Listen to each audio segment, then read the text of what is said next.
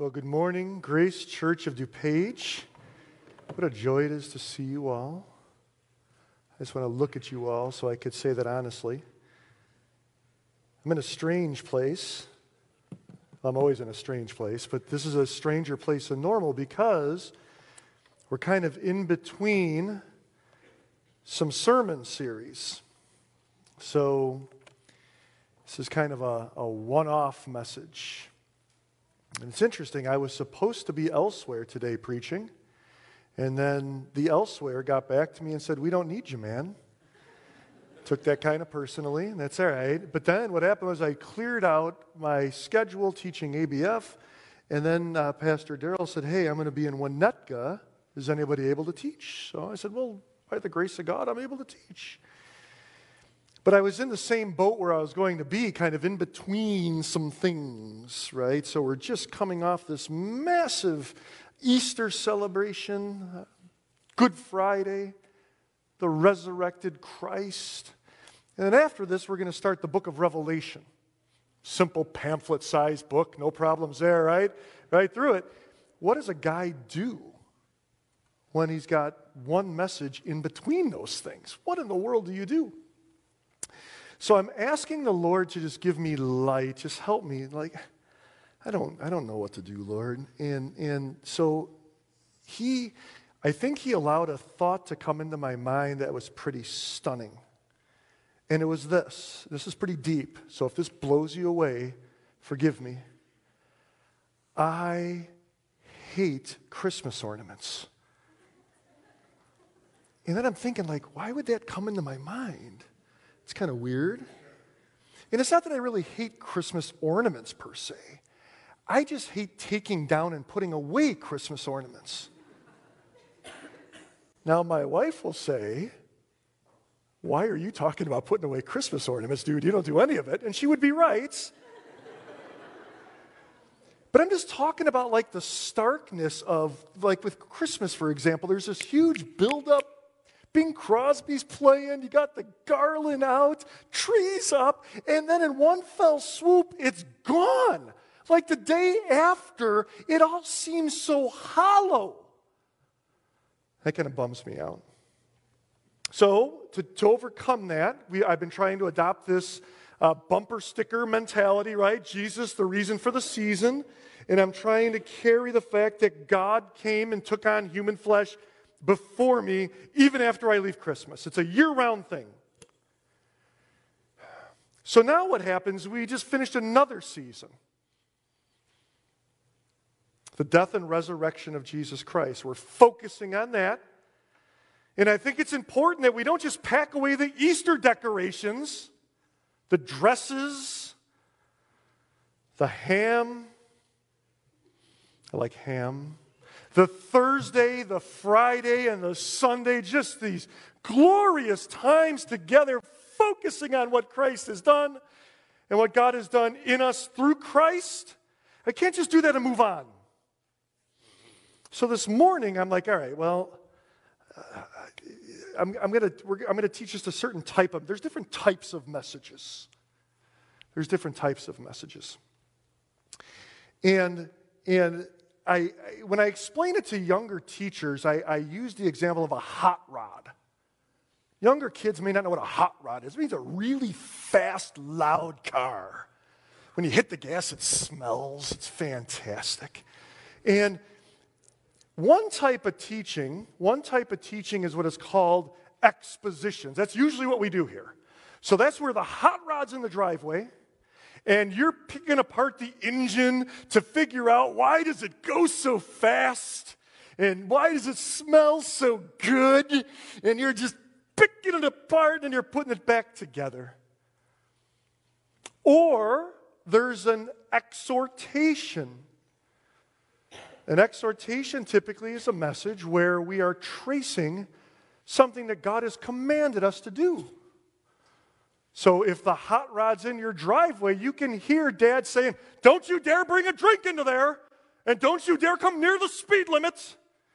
So, some commands when you're driving the hot rod. And then there's messages that are called encouragements, and that's kind of where I want to go today. And, And uh, that's where the hot rod's in the driveway. It's purring like a kitten, and dad ain't nowhere to be found. And you're just going to get in that car and you're just going to drive it and enjoy it. That's an encouragement. And that's, that's as we're kind of in between some big expositions, the book of Acts. Then we went through the Easter season. And before we go into Revelation, I just want to encourage us from Scripture. And I'd like to do that this morning, and it's going to be a very short passage. And I'd invite you to turn to Hebrews chapter 2. In your Pew Bibles, it's on 1002, 1002, or at least that's what the slide says. So I tend to believe it. Slides never lie. We're only going to read two verses. Two verses. And somehow I want to make sure that we're, we're wringing, I'm thinking of a wet towel, we're wringing all the water of glory out of the Easter season, but also we just have something in our mind just to encourage us as we go through the days that are still before us up until Christ returns. So if you have your eyes on your Bibles, we're simply going to read verses 14 and 15 of Hebrews chapter 2. Verse 14 begins this way Since, therefore, the children share in flesh and blood, he himself likewise partook of the same things, that through death he might destroy the one who has the power of death, that is, the devil, and deliver all those who through fear of death were subject to lifelong slavery. Let's pray. Boy, Father, my knees just almost buckle just even reading those words as we we think about all that Christ has accomplished for us. So, Lord, encourage your people. Draw those who don't know you towards you. Father, encourage your people the only way we can be encouraged, and that is to focus on Christ. Oh Lord, do your will this morning. Bless us in ways that we came in here not even being able to imagine. For your glory and for our good. In Christ's name we pray. Amen. Our message title, oh, hey, there it is. Our message title simply is Jesus, identifier, destroyer, and deliverer. It's a scary thing to jump into the book of Hebrews. It's a thick book, thick book. It's written to a group of Jewish believers who seem to be undergoing some tremendous persecution. Some, perhaps, because of the persecution, have turned away from Christ. Maybe even gone back to Judaism. And the author seems to be saying, look, look, look, look, look, look, look. you, you can't go back. There's nothing to go back to. It's all been fulfilled in the Son. Whatever you were thinking about returning to is gone. You see this Jesus, he's better than fill in the blank. The, the early couple chapters, it's clearly he's better than the angels. He's better than Moses. He's better than the priesthood. And this letter is an argument about how Christ fulfills the promises in the Old Testament made to the people of God. And because they are fulfilled, there's nothing to go back to. So we want to jump into this thick, beautiful book and just try to extract some encouragement based on what God through the writer, is telling his people. If you look at verse 1 of chapter 2, it says, Therefore, we must pay closer attention to what we have heard, lest we drift away from it. There's that warning. This Jesus is so great. He has fulfilled everything. Everything pointed to Messiah, and he came. Here he is. He's the Son. You, you, you can't turn your back on him. It was this Jesus, the writer continues, who was made a little lower than the angels, verse 9 tells us. Why? So that he might taste death for everyone. Moving on to verse 10, it was this Jesus, the founder of our salvation, who was made perfect through suffering. So if you're in Jesus Christ right now and you're suffering, that's part of the path of following Jesus. God makes his people perfect through suffering, just like he made Christ perfect through suffering. And then the writer talks about a gathering of family, a gathering of brothers, all that God the Father has given Jesus, all who will trust in him, and all who will suffer with him as part of their sanctification. And then we get to verses 14 and 15, which is just like a fire hydrants of blessing. A fire hydrant of blessing. And I want to look at three points from these two verses. And at no extra charge, I'm going to throw in a fourth point at the end. So here are my three points. The God, verses, verses 14 and 15 reveal the God who identifies with us, the King who destroys our enemy, and then the rescuer who delivers us. Point number one the God who identifies with us. Verse 14, look at the beginning of verse 14. Since therefore the children, so this is referring back to the quote of Isaiah 8 and verse 13, since therefore the children share in flesh and blood, he himself likewise partook of the same thing. Stop for a minute. Just stop for a minute. What happens sometimes when we hear certain things, they get flattened out in our mind? Stop for a minute and think about the fact that God took on flesh and blood just like you, just like me skin, hair, eyeballs. There's deep theology there. We'll, we could start with that, absolutely. We're talking about the incarnation, what we celebrate at Christmas season, the birth of the God man, who would be the perfect substitute for sinful man. Living a life that we never did for us. Deep, deep, heavy stuff. But I want to camp just for a minute on this devotionally and think through what this means. This, the fact that God would take on our flesh and blood, just like us, become like us, this reveals the love of our God. This reveals his willingness to take on human flesh to save humanity.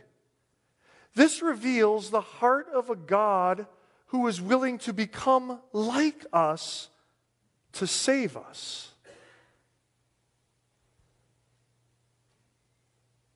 And by taking on flesh, he's identifying with us in a very real way.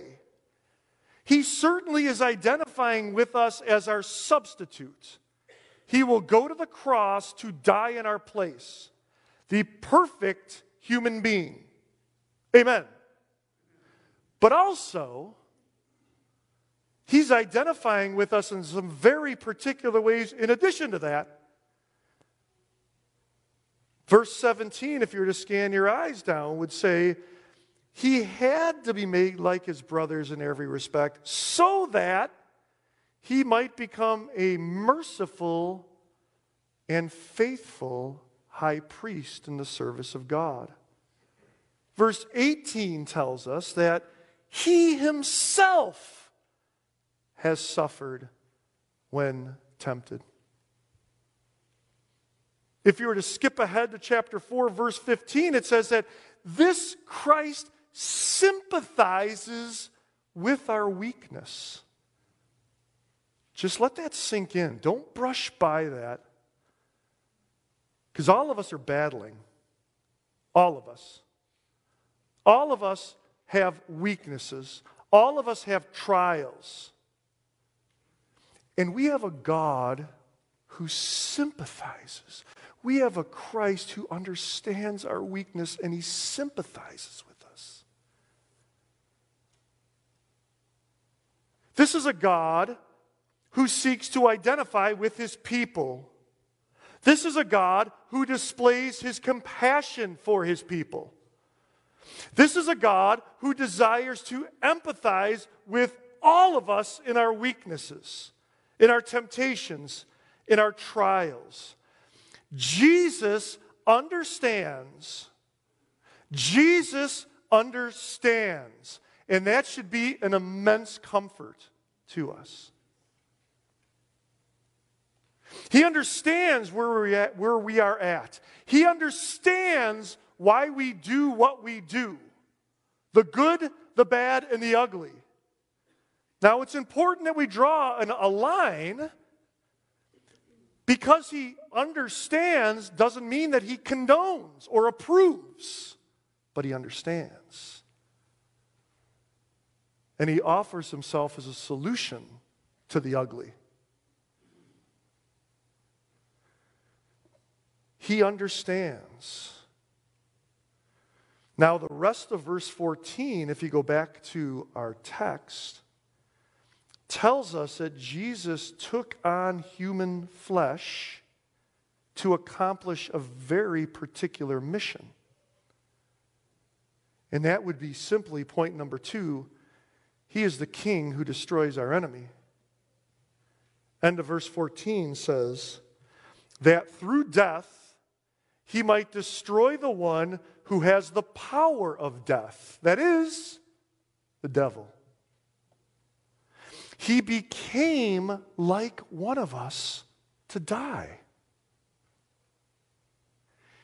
For several reasons, many that we, we, we, were, we were holding up on Good Friday in our readings, the reason why Christ came to die, we could spend the remainder of the afternoon unpacking. But the writer of Hebrews is very pointed, very pointed. He's got the fine tooth pen out right here. He came to destroy.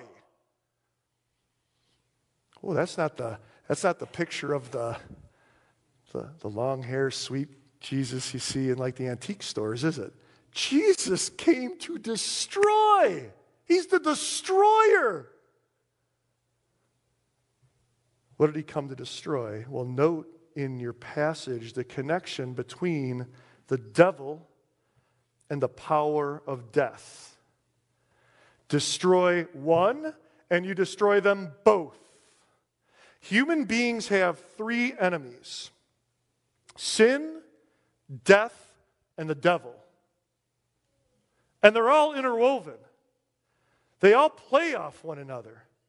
Death is Satan's greatest weapon. He is the one who introduced sin into the creation, and death followed. And what he does is he tempts humanity towards it. He puts the cheese in the trap. So then when we bite, whammo!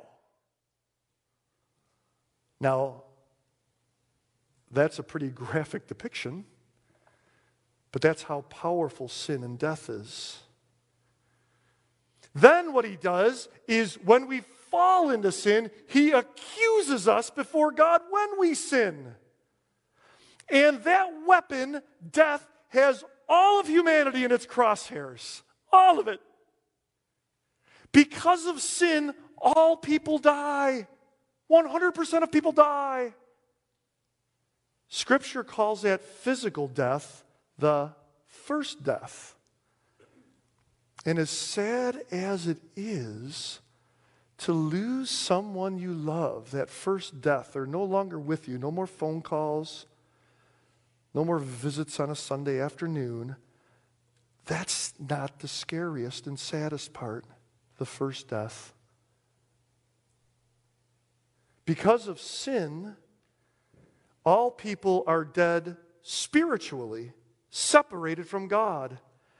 And if you die physically separated from God, you will suffer what Scripture calls the second death condemnation and judgment. That is the state of all sinful humanity. It don't look good, kids, unless unless unless God makes a way out of it. And as Christians, we're here to rejoice in the fact that God made a way out of it. He made a way out of it in the person and work of Jesus Christ. He comes, He takes on our flesh, the God man, and He's going to stare straight into the face of the enemy, straight into it, and defeat him He's going to take his greatest weapon and defeat it. How? By using, falling prey to the weapon. Satan's greatest weapon is a sword. He takes Christ's head off with the sword. And then the head is on all of a sudden.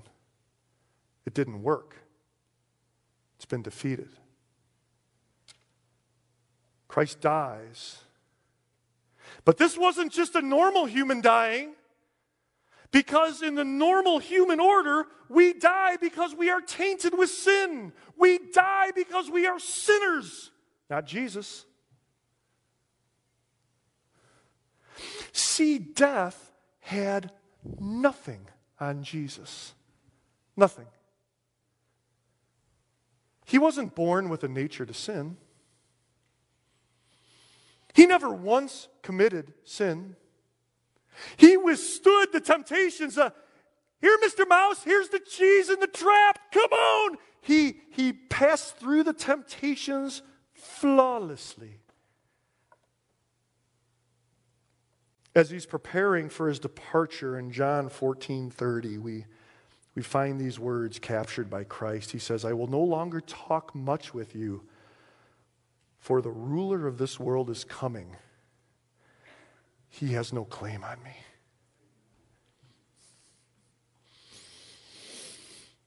Death and the devil had nothing on him. Nothing. And yet, to defeat death, to defeat death, he had to pass through it. To defeat death, for poor, miserable sinners like you and me, he had to go through it. Allow himself to be subjected to it. He dies on the cross to pay for the sins. God lays his wrath upon him, and in that, Jesus takes on death. The greatest weapon Satan had, he takes it on, and boy, for a little bit, it looked like it had won, didn't it? And then the disciples run to the tomb, and they discovered it didn't win. He was raised he had defeated death. There is now a way out of this. Oh, thank you, Lord. There is now a way out of this. Death has been defeated. The sting has been taken out of it. The victory has been won for us. This, brothers and sisters, is the basis for our ability to live fearlessly. Trusting in Jesus brings us back to God. We are no longer spiritually dead, but we are reconciled. We are alive in Him. Even though these bodies still die because Jesus defeated physical death, we will follow Him in resurrection. Someday, even physical death will be no more. The totality of death will be swallowed up in victory. Sin, death, and the devil are the enemies of all mankind. And you got two options. And right now, you're, you're in one of the options. It's a multiple choice test. Choose the one that best describes you. Option number one is you're going to try to fight them yourself, either through denying it's going to happen, or I'm just going to take my chances before him, and you will lose miserably, eternally. Or option two, you will trust in the one who won the victory for you.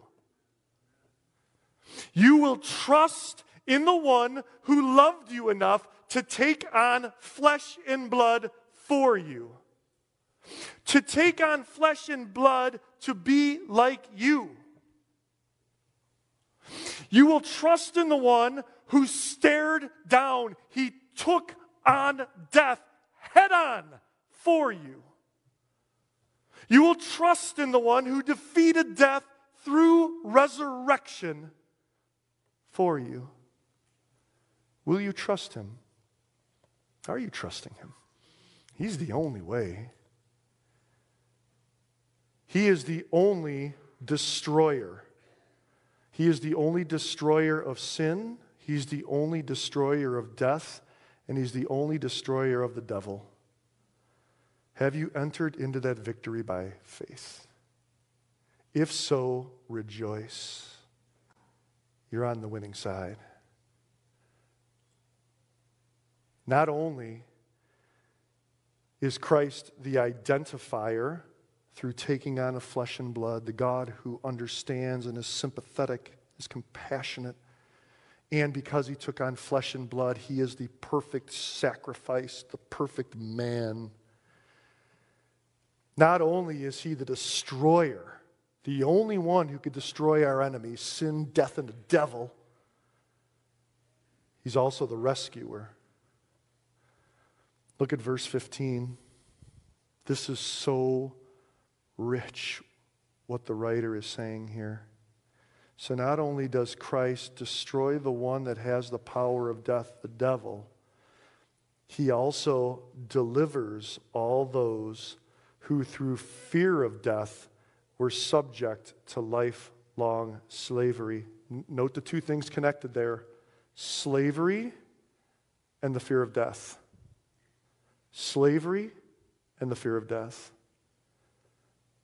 All human beings live with a fear of death. And fear is incredibly controlling. If somebody can make you fear, you're very easily controllable. So you're in a bank, you're just looking to withdraw some money, and some guy sticks a gun in your gut. Are you going to do whatever he says? Of course you are. Why? You don't want to die. That's how the fear of death can control. Now, I'm not, I'm not saying because you don't fear death because you're in Jesus, you tell them to buzz off. That wouldn't be the best thing to do. But that's just an illustration. All human beings live with a constant fear of death. The writer says that it's a lifelong enslavement. Jesus, by defeating death, the greatest weapon of the devil, frees, frees, frees all of those who, because of him, no longer are enslaved. We are no longer held captive we, as Christians, no longer need to fear death. I want you to think about that. Unbelievers need to fear death. They do fear death. Those who haven't trusted in Christ's victory, his death and his resurrection, they really need to fear death because once this body dies, the first death, once this body, and it's coming, it's coming, then comes the second death. And that's part of their fear. Calvin Calvin was, is helpful here. Listen to what John Calvin says here. I think this is helpful.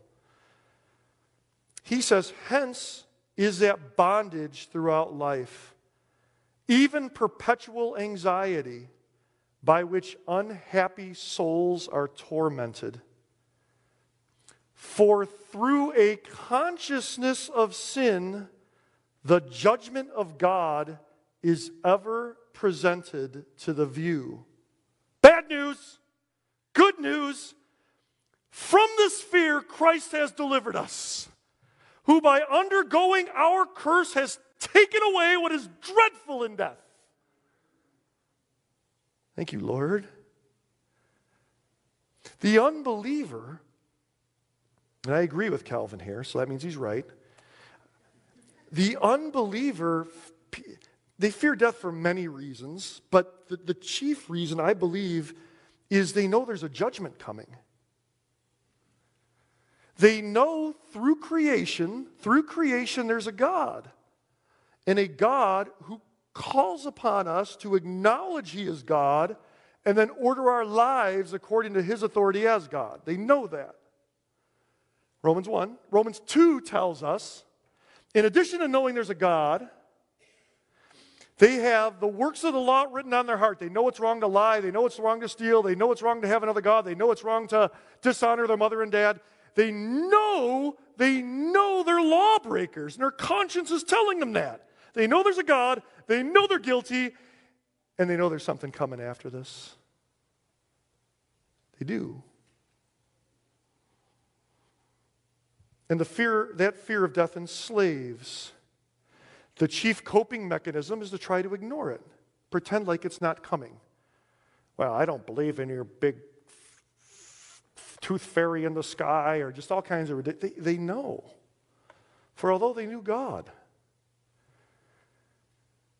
think of how people, the difference, if you've, if, you've, if you've been around enough death in your life, you've had the privilege of going to a funeral or I'll, I'll even just say a wake for a believer and a wake for an unbeliever.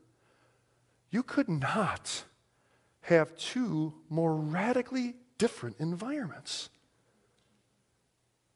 If you walk into the wake for the believer, there's hope. There's talk about Jesus. There's talk about being back in God's presence for those who are with them in Christ. There's hope of seeing them again in that glory. There's just there's this there's this mourning undergirded with this hope. You go to an, one, a, a wake for an unbeliever that is filled with mostly unbelievers. There's none of that. We want to talk about the Cubs. So we want to talk. Why? Because death is right there before us, and I'm scared to death of it. I don't even want to acknowledge it. I want to get as far away from it as possible. That's not us. We don't, we don't fear it. Think of the millions spent on surgical procedures that make it look like death ain't coming closer. Clearly, I haven't had any of those. For us, as believers, Christ followers, that is not us. Our view of death has changed. Will we not look forward to leaving loved ones? Well, of course. There is an earthly mourning. There's an earthly sadness if you're a parent of leaving your children. There is that. But there ought not to be a fear. We are no longer slaves to the fear of it. Those chains have been broken. We have been set free. Paul tells the Philippians that death is now what? Say it. Gain. Gain. This is really good. This is good. Man, oh man. I mean, we got we got something around the drum sets that make your ears bleed. This is good. There's so much good. Look at your sons and your daughters. This is good. This is good. What's coming is even better. As good as this is, we don't want to become Gnostics, right? Where we, oh, physical, anything here, if physical's bad, it's. No, no, no. God is showing His grace and His goodness and stuff right now. Right now. But what's coming is even better. Exponentially better. It's gain. It's not loss, it's gain. It isn't to be feared, but rather in some ways to be longed for. I'm 52, and I've got the body of a 92 year old. I'm starting to long for death. And someday this body ain't to hurt. It ain't to make all kinds of weird noises. You start longing for that day when this body will be raised incorruptible. The, I ain't going to need these anymore. I'm to be able to see the glory of God just perfectly. It's coming. It isn't to be feared, but rather in some ways it is to be longed for. And, and you will be brought home into the perfect, eternal presence of your Creator and your Redeemer. Why is that important for us? Why is that important for us to understand? Well, before we get to that, before we get to the what ifs, which is your, your bonus Roman numeral, oh, oh, they told me do not go outside of the flowers. There we go. So, so here's, here's why we have to understand this. We have to understand this. I'm going to read this twice. I, I blew it on the slides. If, if we're truly, if we're truly going to deny ourselves here, if we're truly going to glorify God now, bam, in this world, we've got to believe what's coming is greater than now. We have to. Satan, if you're in Christ, he can't have you. So his goal is to make you as impotent as possible. And part of his goal is to make us so fat that we don't want to give this up for that. And we end up looking much like the world around us. If we are truly to deny ourselves and this world in pursuit of following Jesus, we must believe what is coming is greater than now. If we don't believe that, we will not give up the now. Think of the impact of a life lived with no fear of death. With a belief that this is good, but I ain't living ultimately for this. Brothers and sisters, Christ has set us free from slavery to fear and death, and now, or slavery to the fear of death, and now has made death gain, in which we enter into a massive reward. Now we get to what if. Or if you want to say this is kind of just some practical things we want to consider as we get ready to wrap up the message. What if? Number one, what if we truly took hold of the fact that Jesus understands?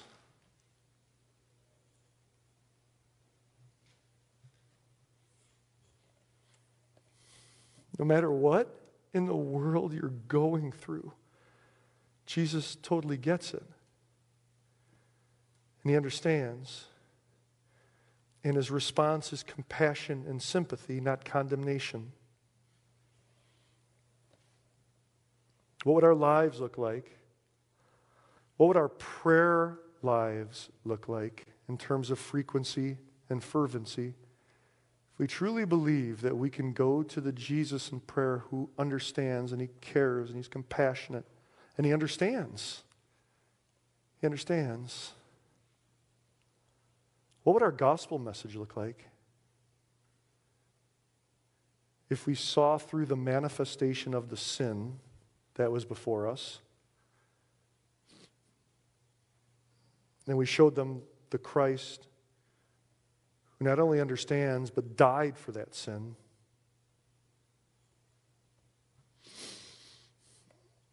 What if, what if part of our imitation of Christ. So that's what we're, we're, we're called to do. We're called to imitate Jesus, and the Spirit's great joy is to conform us more and more into the image of Christ. What if part of our imitation of Christ was an attempt to identify with the people around us through radical understanding, empathy, and compassion. Not beginning with a word of condemnation.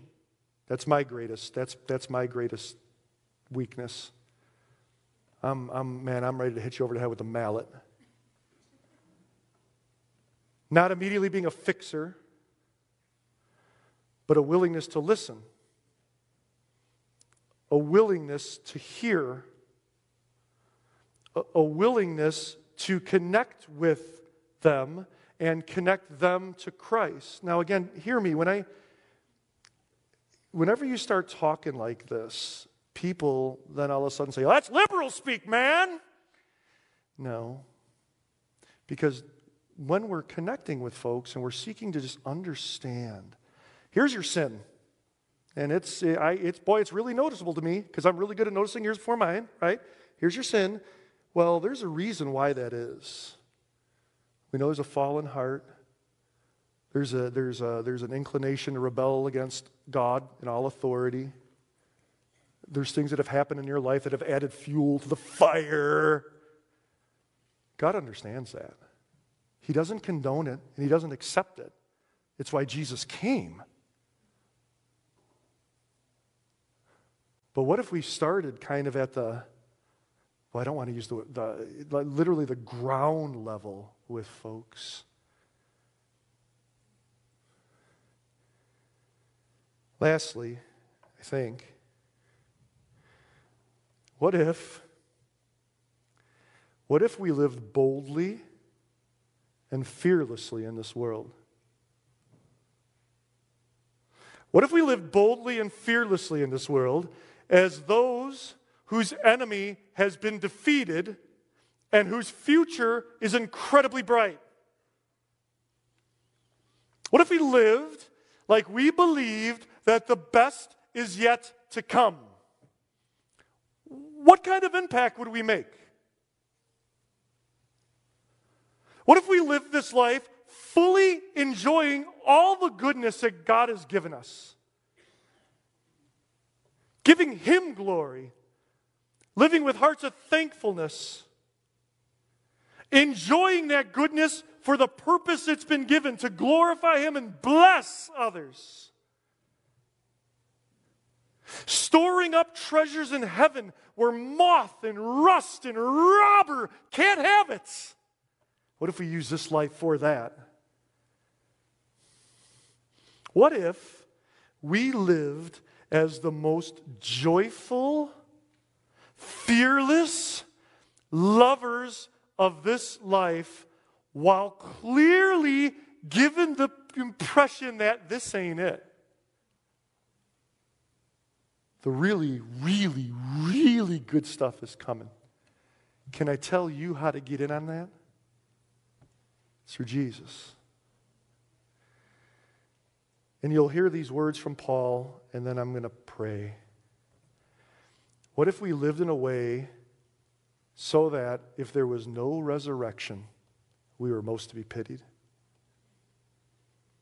Boy, I would say the church of Christ would rock this world for the sake of King Jesus. Pray with me. The musicians and the men that are going to help with the Lord's Supper, please come forward.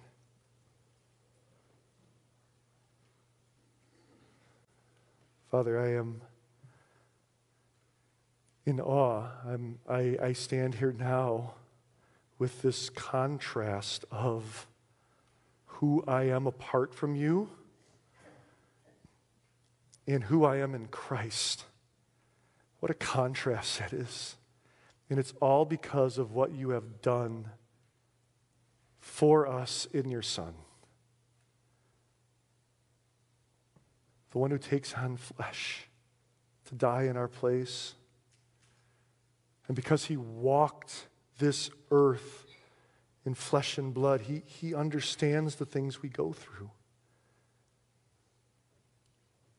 Then he stares death and the devil straight in the face and defeats it for us.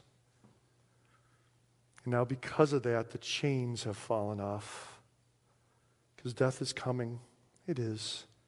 And now it comes as one who has nothing on us because of what Christ has done. Oh, Father, help us to live in a way that shows that we believe the things that we profess to believe. Purify your church. Just continue to make us more fit instruments to reflect your glory and live in light of the hope that has been given us by a living, dying, and resurrected and living again Messiah. we pray these things in Christ's name. Amen.